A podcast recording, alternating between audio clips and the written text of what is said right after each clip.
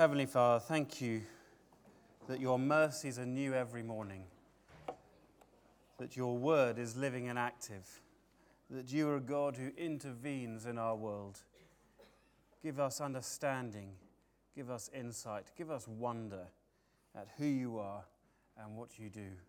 In Jesus' name, Amen. It's a bit complicated, but we'll see what we can do. But um, as I begin, I wanted to just get us into the frame of mind, picking up uh, something of where we come from so far. And the starting point in all that we're thinking about is the simple fact of a hill outside Jerusalem 2,000 years ago, where Christ redeemed us from the curse of the law by becoming a curse for us. It is on the basis of that one unique revolutionary event that Paul can write everything he writes in this letter. He spent years meditating on it, years contemplating what it would mean for a Gentile audience to come to know that wonder for themselves. So I've, I've chosen different songs and different pieces. This is one from about three or four hundred years ago, just to sort of um, ring the changes a little bit. Um, and it's by an Italian composer called Antonio Lotti. And basically, he just takes the line uh, from the Creed in Latin that speaks of the cross. Now, one of the extraordinary things, um, and, and you find that a lot of sort of popular music doesn't really do enough of this, in my opinion, but uh, dissonance in music can be incredibly powerful. And this is, uh, it feels really ahead of its time, this little piece. It's very short. And basically, he uses dissonance, so clashing notes, to create a, a sense of agony that gets resolved. And to my mind, it's almost as if it's like the nails being hammered in for us.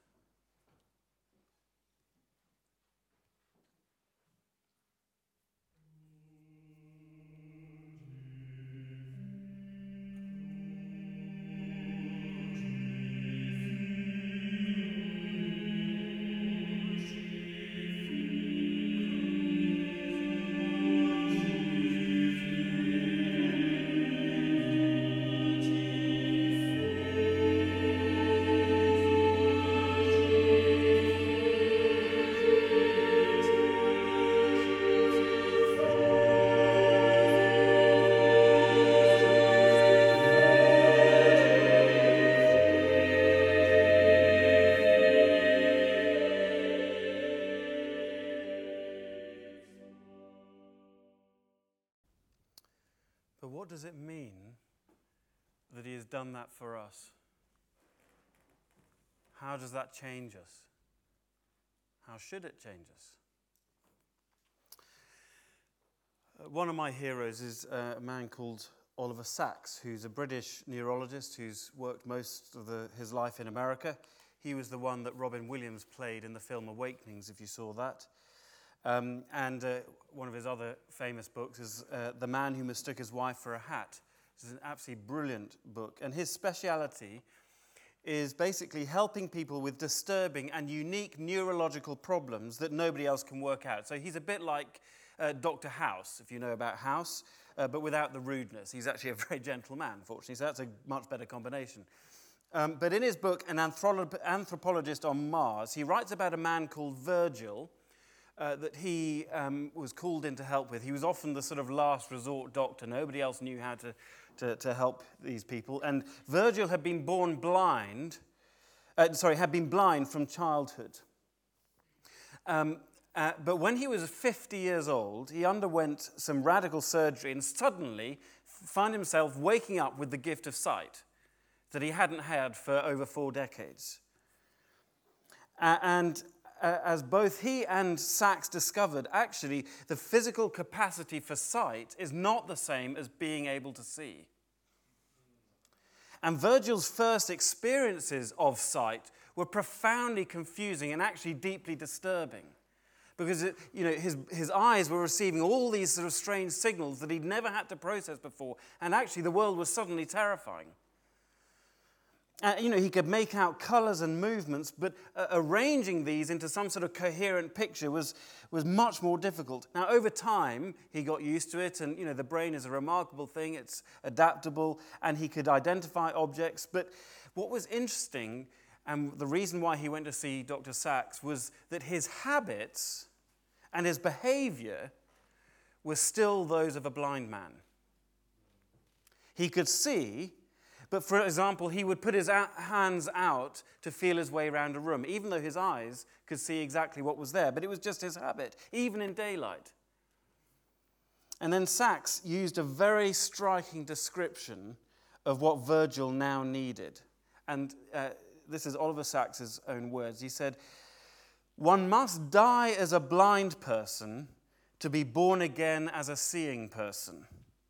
It is the interim, the limbo, that is so difficult and terrible. In other words, he had to stop thinking like a blind person, which was hard to do after 45 odd years. And he had to be born again as a seeing person now that he'd had the miracle of sight. And I think the metaphor works very well for spiritual sight after spiritual blindness. It takes a lot of getting used to. And for a lot of us as believers, we find ourselves in, in the interim, in the limbo between the two. We don't quite fully grasp how revolutionary our conversion is, how radical the shift, the transformation has been. Uh, and you know, we have begun to see Jesus as he truly is. Our spiritual sight has come, but we're a bit like um, the blind man, born blind, uh, in, in the Gospels, and Jesus heals him partially. He begins to see people, but they look like trees walking around. And we need to grasp fully what we now have. We have the gift of sight. There's no two stage thing here. We have it. The question is our mindset is still stuck in the blind world. And we need to open our eyes and start seeing as people who can see and see the liberation that that brings. And it means a profound, a total change of identity. And, and as we've been thinking in various seminars and, and at various points, it, it involves our mindset. It starts in the mind. Just as Virgil had to stop thinking like a blind man and start thinking like a seeing man, so do we as believers. And this is why the chapter is, well, Galatians is so binary, you know, two sides. There's, there's no fence, there's A or B, black or white. And this is why chapter 4 is perhaps as binary as it gets in the Bible. So you look back, um, the inside back page, you see the two tracks of Galatians. Um, we'll explore more about how this diagram works, but basically, uh, what is it, page 14 or something? I can't remember what does it say? Anyway, it isn't, it's on the inside back. Um, and basically, um, we'll begin to see why it is as binary as it is. There really are only two tracks. And the question is, is has our mindset changed track? Jesus has done the radical thing, has our mind. We're his, but has our mind and our understanding caught up with our identity? And that's what we're going to be trying to think about today. Now, as I've said before, a binary truth doesn't make everything in the world binary. There are a lot of things that are confusing. There are a lot of things that are both and, and, and we don't want to get into the mindset of, of thinking everything in life is black and white. It isn't. But this is. Paul is describing the difference that our identity makes.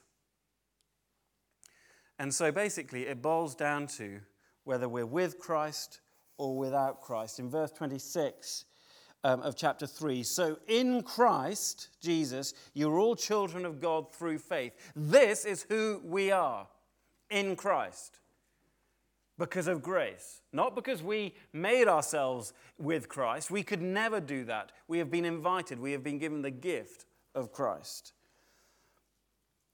Now, it is very clear how painful Paul finds this to write, especially if we take the middle section of chapter 4, verse uh, first. Um, and so, um, okay, here's the diagram. Sorry, I haven't quite caught up with myself. We'll come back to that.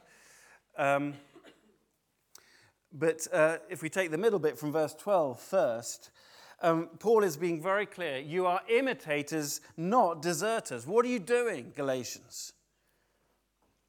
You know, remember the past, says Paul, remember what it was like when I visited you, verse 12. You know, I became like you. You did me no wrong. We had a great time together. They were great days. You know, they feted and cared for Paul. They enjoyed his company despite his illness in verse 14, whatever that was. We don't really know uh, what the illness was, but you know, it could be it could be something to do with his eyesight. That's why he says, you know, you would have given me your eyes if you could. It doesn't really matter what it is. It could have been just um, uh, you know something that was perhaps unpleasant or antisocial. You know, those illnesses are very difficult. And that said a lot for the Galatians. They wanted him around, they enjoyed his company. They had all kinds of reasons, worldly wise, to reject Paul, but they didn't. They welcomed him as if he was an angel, a messenger from God. And of course, in Lystra, in Acts 14, as we saw the other day, people thought Paul and Barnabas were Greek gods, Hermes and Zeus. But right from the start, the preaching was vivid, resoundingly clear about the grace of God. Look at verse 1 of chapter 3. Christ was clearly portrayed as crucified before you. We saw that yesterday. But something's gone wrong. It's all shifted. They've gone from devotion to downright hostility. So, chapter 4, verse 16 Have I now become your enemy by telling you the truth?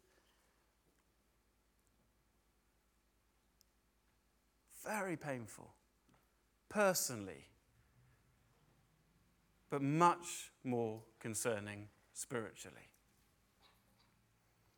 Uh, the false teachers have been zealous to win them over, but, but zeal isn't the problem. The issue is what people were zealous for. And Paul is clear.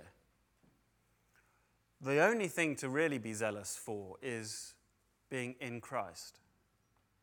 So, what does that mean? How has that changed our identity? Christ died for our sins, and we are now in Christ. What does that mean? Well, going back to the beginning of our section, chapter 3, verse 25 You are sons, not slaves.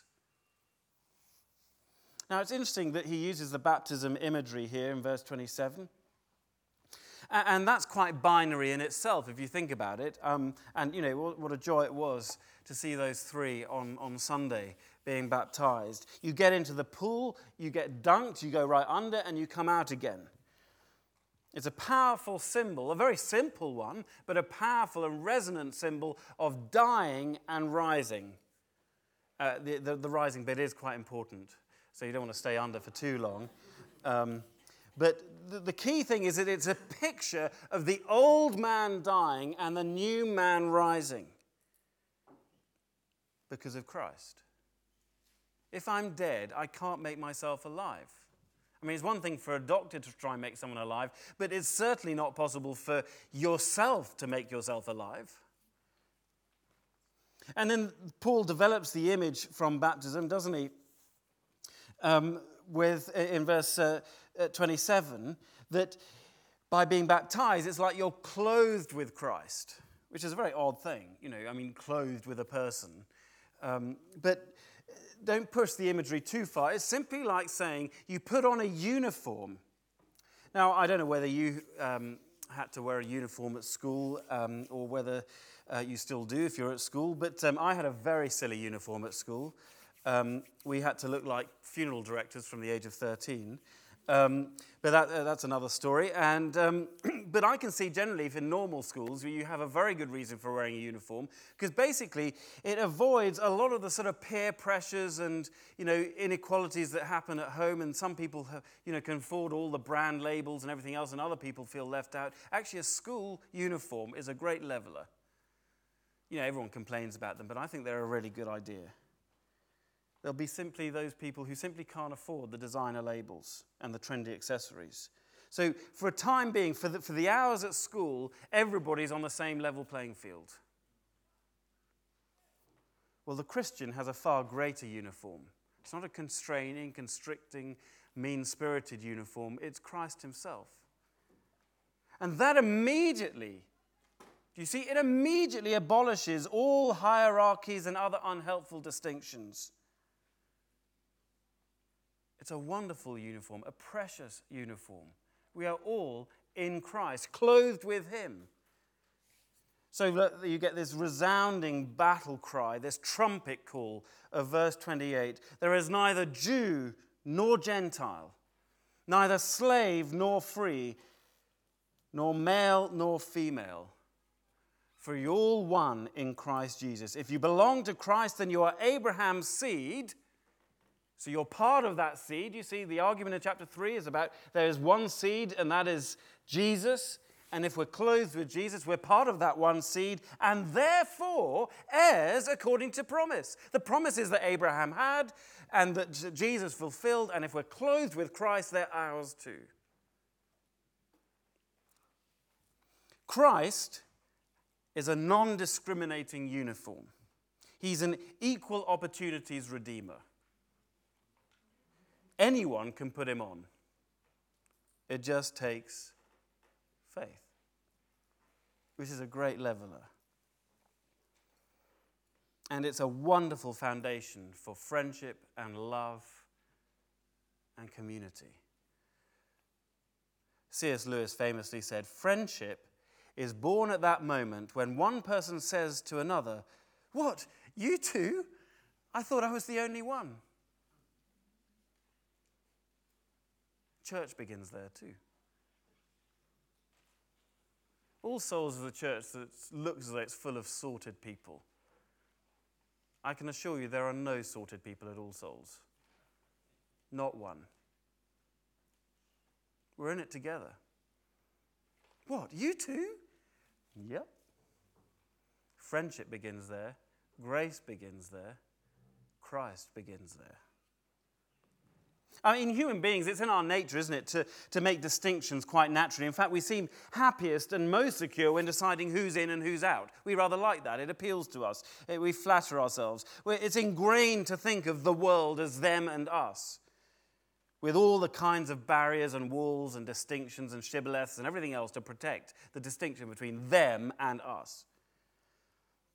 Uh, and you see this particularly sometimes, you know, in wartime or in times of conflict or you know, um, when people get sort of patriotic. Now, I'm not against being patriotic, but we just got to be careful. It's interesting. George Bernard Shaw put it brilliantly. He said, Patriotism is your conviction that this country is superior to all other countries for the simple fact that you were born in it.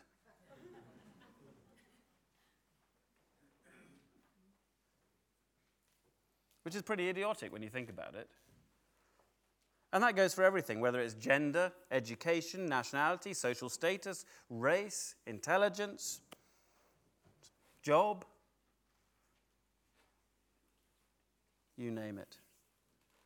But the gospel of grace, the uniform of Christ, subverts it all.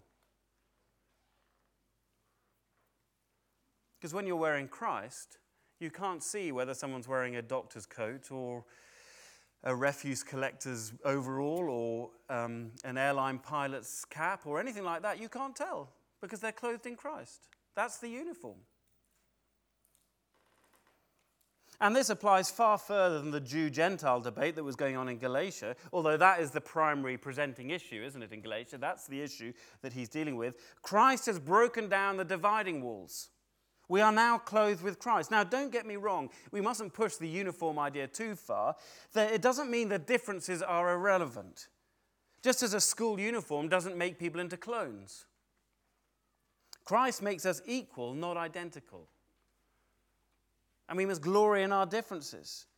Otherwise, becoming a Christian would be a terrifying prospect. It would be, you know, we would lose my identity rather than gain a new one.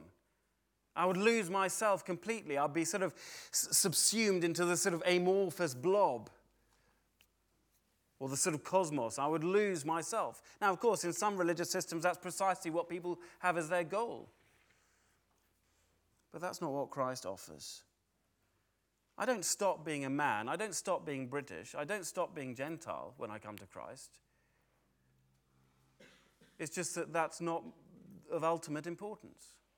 Yes, we have differences. We have different gifts. We look different. We're from different countries. We have different skin color. It's wonderful. It's one of the things I love about All Souls. Let's glory in our differences. Let's make more of our differences if Christ is our uniform. If we make more of our differences without Christ as our uniform, we will splinter and crumble and fragment. Here's a quote that I rather like No race possesses the monopoly of beauty, intelligence, force, and there is no room for all of us at the rendezvous of victory. Now, I'd love to be able to tell you that that was written by a Christian, but it wasn't. It was written by a communist member of the ANC in the dark days of South African apartheid. Very often in under apartheid, it was the communists actually who had the strongest convictions about racial equality from a political position. And very often it was the Christians who failed completely to stand up against it. No race possesses the monopoly of beauty, intelligence, force. No race. And the victory this communist was talking about was uh, a, a victory brought about by revolution and majority rule. Now, don't imagine that this is a past problem. We, do it, we don't do it explicitly, of course. We're much too polite in London. But here's a black woman's experience of Christians in London when she first started going to church in London. I have experienced black and white Christians meeting for worship events and conferences to talk about racial harmony, but when those same people meet you on the street, they pretend they've never seen you before. In one church, I was speaking on suffering in the church. I mentioned my own experience of rejection and insults and discrimination, and a woman in the congregation stormed, You people look for these things.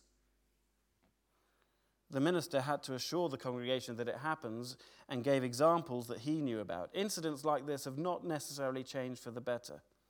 When somebody denies the experience we have as black people dealing with racism, that's simply unfair and untrue. The problem is that people see the color of the skin rather than the uniform of Christ. I, I suppose it's tricky, isn't it? Because this uniform that we have, we've clothed ourselves with Christ, is invisible. And the way it's portrayed is through our actions and our relationships and how we treat one another. So we have to work at it. But if we've clothed ourselves with Christ, we have no excuse.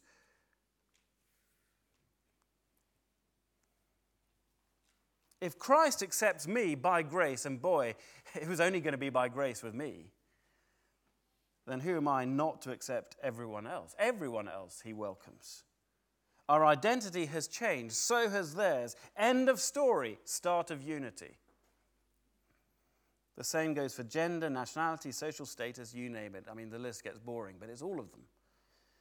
Each is in Christ, which means we are together part of the seed descended from Abraham. So, according to these verses, verse 29, we are therefore all together heirs according to promise.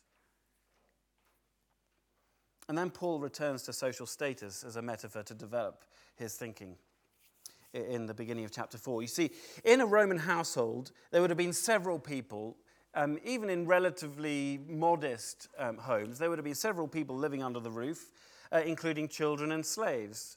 And, and, many, many families would have um, at least one or two slaves. It's reckoned that in Rome, at the height of the imperial um, uh, uh, times, that, that um, something like a third to half the population of Rome were technically slaves. There are a whole load of myths about ancient slavery that um, we must debunk. I would have time for that. I would like to do that if I had time, but I don't. But, but basically, um, under ancient custom and law, children had no legal rights at all um, until they came of age. That's what lies behind what Paul says in verse 1. What I'm saying is that lo- as long as an heir is under age, he's no different from a slave. Though, technically, he owns the whole estate because he can get it all. The verse 2 the heir is subject to guardians and trustees until the time set by his father. Now, in fact, as we saw yesterday, young children may have had to submit to some slaves themselves. I mean, if there was a pedagogos in the house, a, a, a slave, enslaved tutor, the child would have had to submit to a slave for his education, at least to be taken to school. And, basically, um, what Paul is saying in verse 3 is those who had the law were under its slavery. until they come of age. Now, I agree, it's a bit of a finicky little argument, this one, but this is what he's saying that there is a period um, before which they receive the full blessing of the inheritance. And, and I've tried to summarize this in the table here that basically, before Christ came, they are slaves. Um, they're like slaves. They're subject to powers, even if they're an heir. And basically, it's only through the coming of age, which is equivalent to Christ coming under the law, verse 4, that in verse 5, it is possible to be adopted and receive the full um, uh, possibility of being an heir. So, verse 5 or verse 4 But when the set time had fully come, God sent his son, born of a woman, born under the law. to redeem those under the law that we might receive adoption to sonship. So basically, Paul is saying, before Christ, we are like those who are still underage children. The inheritance is coming, everyone knows it's theirs, but they don't have it yet because they're too young. And then Christ comes, it's like their 18th birthday or whenever it is. Your 18th birthday, you become an adult and you have the inheritance. Does that make some sort of sense? Um, or to clarify the illustration from yesterday, I realize I left out the key punchline with that um, weird stacking um, Heathrow Airport illustration. The point is that the stacking time above London airspace is like the law because you're under the authority of the air traffic controller. And you can't land until he lets you land, and then you reach the promised landing. Haha, I like that. I wanted to repeat it. People have complained about that joke, but I liked it, so I'm saying it again. The promised landing. It's very good, Jonathan. Um, and the key to this, the, the key to us becoming fully grown, to becoming adults, to claiming our inheritance, is because Christ, verse 4, came under the law in our place. He became a slave to the law, if you like. And that enables those who are slaves to be substituted with him and therefore inherit his inheritance, which is to be sons. Which means if you have the full rights of a son, you are able to inherit. Now, this new NIV uh, translation um, is an inclusive language translation. I am actually strongly in favor of inclusive language on the whole. I think it's important. Language changes, vocabulary is never static. And so, what 50 years ago meant all people, so the word man and mankind 50 years ago meant humanity, and everybody accepted that. It has shifted today so that now, very often, very often, when people hear the word man, they think not woman which is why it is right to start using words like people, person. Because the whole point is not that it's gender specific, but what is interesting here, and the NIV is absolutely right, to stick with the word sons in verse 6. Because in the ancient Roman code, only sons and not daughters could inherit. All right? Who cares whether we like it or not? That was the way it was. Only sons could inherit. But do you see what is amazing? After verse 28 of chapter 3, no distinctions between Jew, Gentile, slave free, male, female. You are all sons. So you can all inherit, whether you're a man or woman, slave or free, Greek or Gentile. You can all inherit. All are sons and can now call God Father just as we saw from um, Jeremiah, all can know him in intimacy. Incidentally, I hate to be a bit of a party pooper here because I know it's a much loved thought. The, you know, the idea that Abba is an affectionate name for father, meaning something like daddy. I'm, it's, it's almost certainly a personal word. It's what you would have called your father in the ancient world. But in fact, in Aramaic, it was the only word.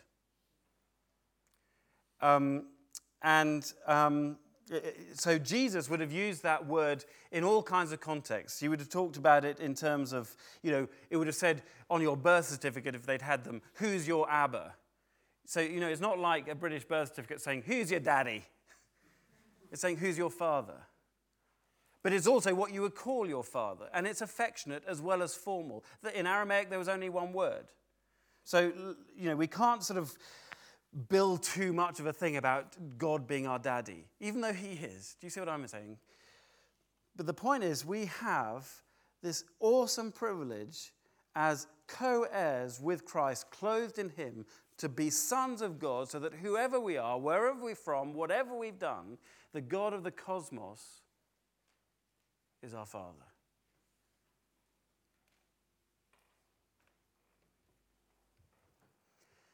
So Paul reminds the Galatians in the starkest terms of their terrible error.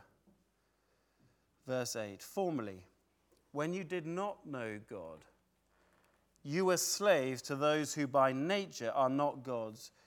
But now that you do know God, or rather you're known by God because it's all from grace, how is it that you're turning back to those weak and miserable forces? Do you wish to be enslaved by them all over again? You're, you're observing special days and months and seasons and years. I fear for you as if I've wasted my time. I mean, he's talking about the whole sort of system of, of Jewish festivals. And, you know, it's not wrong to have these festivals, but if you're insisting on celebrating them in order to stay in, Paul's saying, I've wasted my time. Galatians, why are you going back to the holding pattern of the law when the plane has already landed? You're clothed with Christ in grace. You're slaves who've become sons. You can call God Father. You don't need all of that. Or, like Oliver Sacks's patient Virgil, you're living as if you're still blind, when actually you can see. You're sons, not slaves. Your identity has been revolutionized. Don't go back. You are sons but you live as slaves. You're free.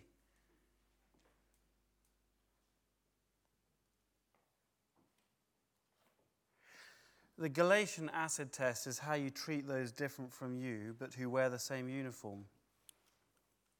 When was the last time you shared your life with them, your homes, your hopes, your fears? All souls is diverse. But we have our cliques. We have our blocks. Certain groups of people like to sit in the gallery at the 9:30. Other groups sit somewhere else, and you know, students all stick together, and families all stick together, and you name it, it whatever it is. Most of the time, there's no, nothing deliberate about it, is it? Necessarily, it just feels safer. But we're clothed with Christ. That should count for something, shouldn't it? Or do we blithely, unthinkingly follow? The way of life of the blind, despite being able to see. The key word for the rest of Galatians is the word free. It's been tagged twice, but um, now until the end of tomorrow's section, we find out what it really means. What is this freedom for which Christ has set us free? That's the theme of the week. It's taken a while to get here, But for now, we've got to understand that this freedom is not what we think. Freedom is, we think, freedom is doing what I want when I want. Jesus offers freedom from doing what I want when I want. And so his final point is you're freed, not chained. Hopefully, there we go.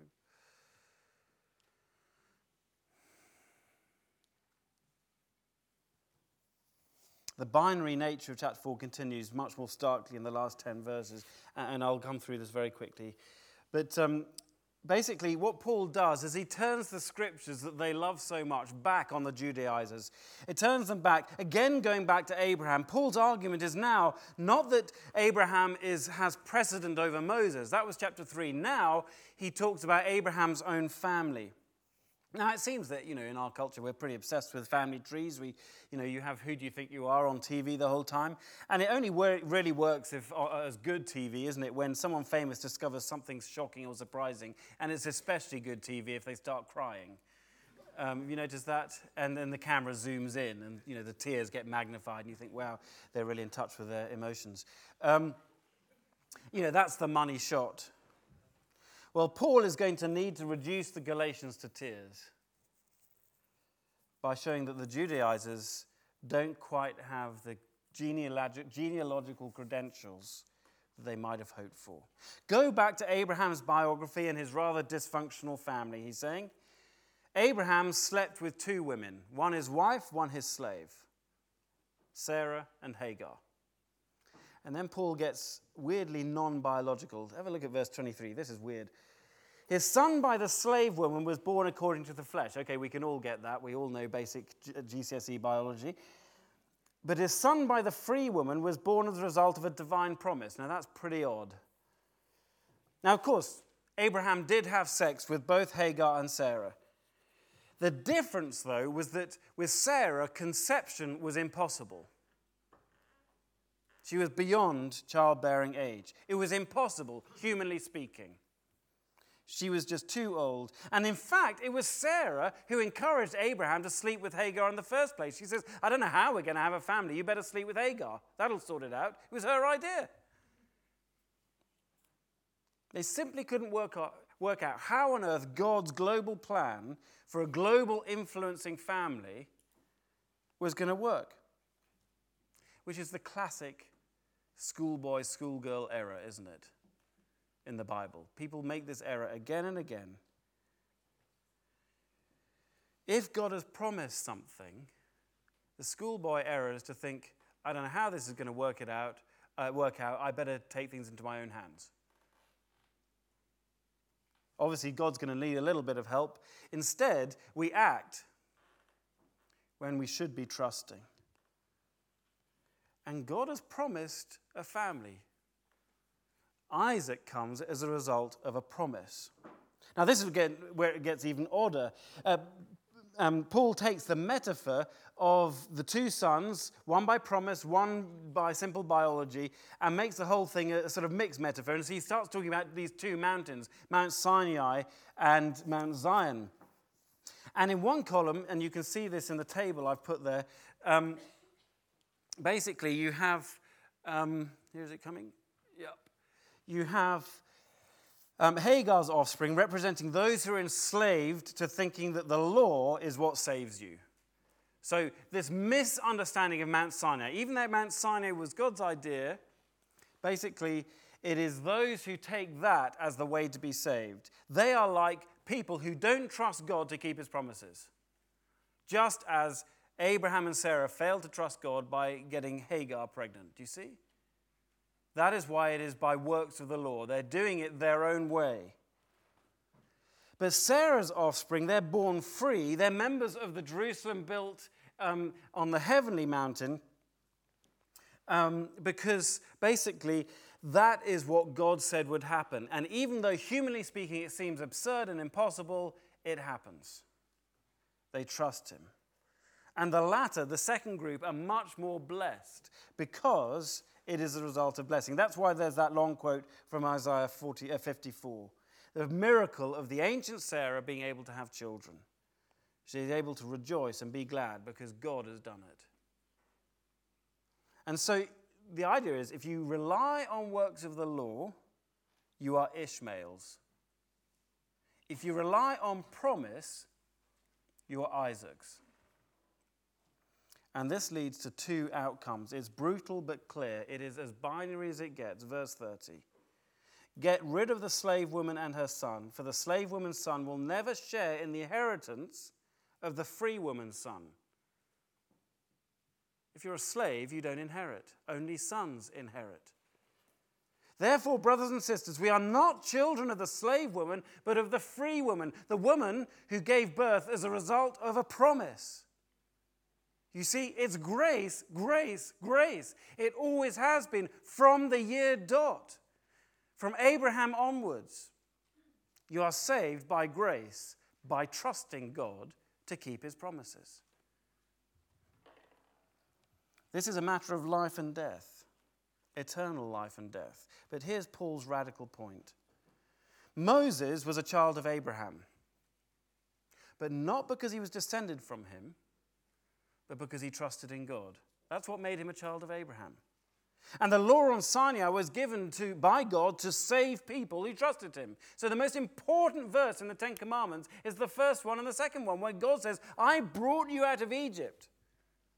You're saved people. By grace. Why did God set his love on Israel? Was it because they're grand and impressive and great? He says, No, you're the smallest of all the nations. I love you, though. I love you because I love you. You didn't deserve it. In fact, you're pretty unlovable. But I love you because of my grace.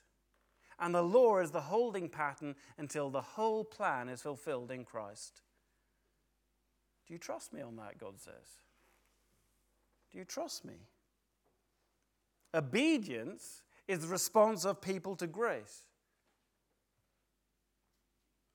And Paul is a child of Abraham, not because he was Jewish, although, as we read in Philippians and other places, he could claim the ultimate perfect Jewish pedigree, couldn't he?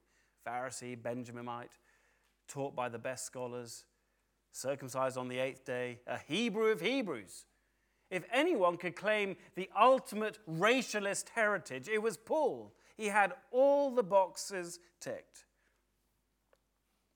But Paul is a child of Abraham not because of his birth, but because of his new birth. Not because he was born to Jewish parents in Tarsus, but because he was born to Christ on the Damascus Road. That's what makes him a son of Abraham. The key then to being truly Jewish is not race, but grace. To being truly Jewish is not works, but faith. That's why Jesus is both the fulfillment and the wonder of God's work. He makes it clear why all can share the inheritance, all can be God's sons, whether male, female, Jewish or Gentile, slave nor free. In Christ, we are clothed with Him. We are all free. Start living as a free person. You now can see. Stop living as a blind person. I'm nearly there, but there's a great moment in an early Simpsons cartoon uh, when Homer and Bart drift out to sea in a dinghy. And Homer wastes their water, water the, the precious water they have in the boat. He wastes the water by deciding to wash his socks. Um, and then he starts eating all their rations. Um, and then they realize a, a rescue plane flying uh, overhead. And Homer lights a flare, but unfortunately, the flare hits the plane and it crashes. and at one point, they find themselves surrounded by thick fog. There's the fog, they can't see anything. And, and Homer gets into a, an hysterical uh, panic. It's a bit like um, Dad's army. You know, we're doomed, we're doomed. And then the fog clears, and then this huge boat drifts into view. And someone on the boat calls, Are you okay? And Homer is a typical man, and so he won't admit his need. So he shouts back, Yep, everything's fine. the fog closes in again, the boat disappears, and then Homer starts panicking again. Isn't that like the Galatians? And us. Crazy, insane, but accurate. You fine? Yeah, fine, fine. You all right? Yeah, yeah, cool. Too proud to ask for help. You see, pride, in fact, is the only stumbling block in the end. The only one. You see, there is one binary, there is one group of people that cannot be clothed with Christ. Slaves and free people can. Men and women can, Jews and Gentiles can, rich and poor can, brainy, thick can, sporty, non sporty can. It doesn't matter who you are, you all can except for one group the proud. The proud and the humble are split down the middle. You can't be proud and a Christian. You can't be discriminatory and a Christian.